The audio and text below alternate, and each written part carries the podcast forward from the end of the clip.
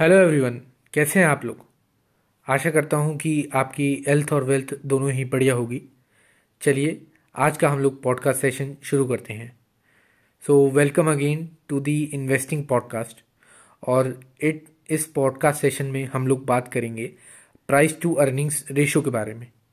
So what is price to earnings ratio price to earnings ratio is that kind of a ratio which determines what a buyer is trying to give a price for a company's share price depending upon its earnings.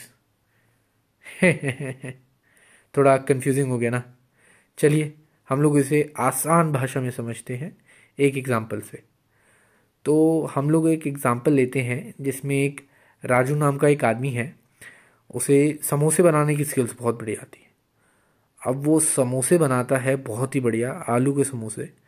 और वो अपनी दुकान लगाता है और वो पहले साल समोसे बेचता है और पहले साल वो समोसे कड़ी मेहनत से बेचने के बाद उसे पता लगता है कि पहले साल उसने दस लाख रुपए का प्रॉफिट अर्न किया है समोसे बेच के।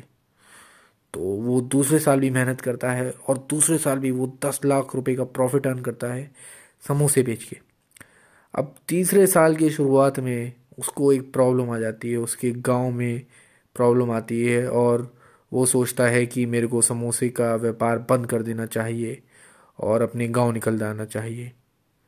तो मैं आपसे पूछता हूँ कि आप इस समोसे की दुकान को कितने रुपए में ख़रीदना चाहेंगे?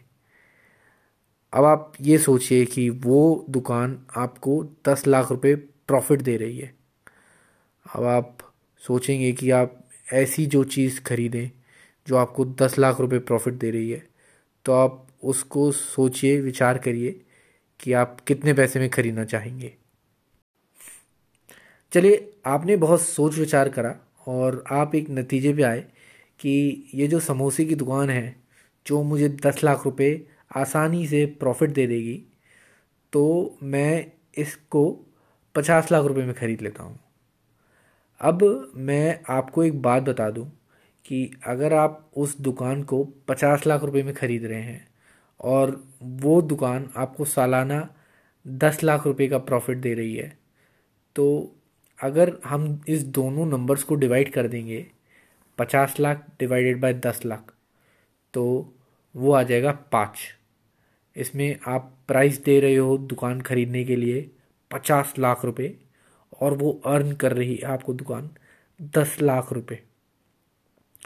सो so, हम लोग इसे ऐसे भी कह सकते हैं कि पचास लाख डिवाइडेड बाय दस लाख जो कि पाँच आ रहा है तो आपको पाँच साल लग जाएँगे ये दुकान से अपनी कॉस्टिंग रिकवर करने में। सो so, इसे ही हम लोग प्राइस टू अर्निंग्स रेशो कहते हैं कि आप कितना प्राइस दे रहे हो किसी चीज़ को खरीदने के लिए डिपेंडिंग अपॉन इट्स अर्निंग्स अब मैं आपको एक बात बता दूँ। ये प्राइस टू अर्निंग्स रेशो आपको दुकान के मामले में तो बहुत ज़्यादा लग रहा होगा।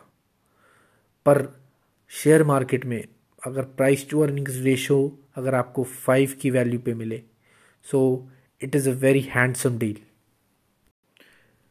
what are the advantages of seeing price to earnings ratio see अब प्राइस टू अर्निंग्स रेशो देख के आप एक कंपनी को अंडर वैल्यूड पता कर सकते हैं कि वो अंडर वैल्यूड है या नहीं।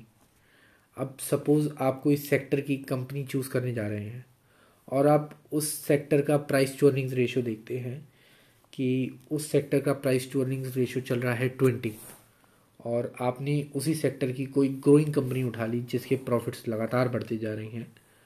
आपने उसकी प्राइस टू अर्निंग्स रेशियो देखा कि उस कंपनी का प्राइस टू अर्निंग रेशियो है टेन आपने उस कंपनी को उठा लिया।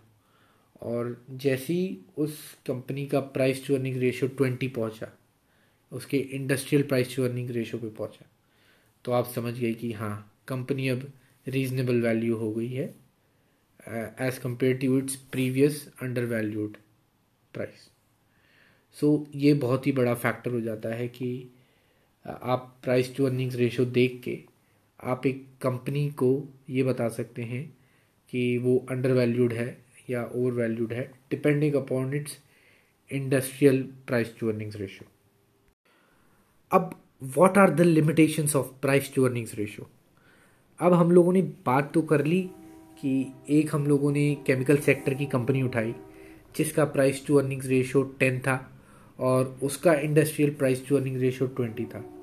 अब जैसी उस कंपनी का प्राइस टू अर्निंग्स रेशियो उसके industrial price to earning ratio पे पहुँचा। तब हमने सोचा कि कंपनी रीजनेबल रीजनेबली वैल्यूड हो गई और हम उसे तब बेच देते हैं। पर इसका मैं एक और एंगल देना चाहता हूँ, एक और एग्जांपल से। अब हम लोग इस केस में एक एग्जांपल लेते हैं एशियन पेंट्स लिमिटेड का, जिसका हम लोग देख सकते हैं कि प्राइस टू अर्निंग्स रेशियो 2006 में अराउंड 24 के लेवल पे था। और Asian Paints that time being a market leader उसका धीरे धीरे प्राइस टू अर्निंग्स रेशियो बढ़ने लगा। अब आप उस समय सोचते कि इसका प्राइस टू अर्निंग रेशियो उसके industrial P price to earning ratio तक पहुँच के मैं इस शेयर को सेल कर दूँगा तो ये एक तरीके की बेवकूफ़ी हो जाती है। Just seeing the price to earning ratio आपको प्राइस टू अर्निंग रेशियो तो देखना ही चाहिए, पर उसके साथ उसकी अर्निंग्स भी देखनी चाहिए कि उसकी अर्निंग्स में ग्रोथ हो रही है या नहीं हो रही। अब मैं आपको एक बात बता दूँ कि 2006 के अराउंड जब एशियन पेंट्स का प्राइस टू अर्निंग रेशियो था, वो तब था 24 और इस टाइम करेंटली उसका प्राइस टू अर्निंग्स रेशियो 79 चल रहा है। अब एक जो बंदा सिर्फ़ प्राइस टू अर्निंग रेशियो देख के ये बता दे कि भाई, मैं तो बस प्राइस टू अर्निंग्स रेशियो देखता हूँ और तभी मैं कंपनी उठा लूँगा। वो अगर सेवेंटी नाइन के प्राइस टू अर्निंग्स रेशियो देखे कि अब यार सेवेंटी नाइन मैं किसी कंपनी का प्राइस दे रहा हूँ depending upon its earnings of rupees one so it would be really foolishful हमें प्राइस टू अर्निंग्स रेशियो के साथ उसकी हमें उसकी अर्निंग्स की ग्रोथ भी देखनी चाहिए।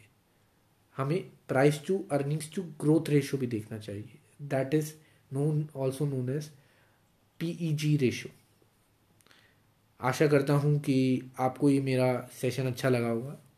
Till then keep listening keep investing thank you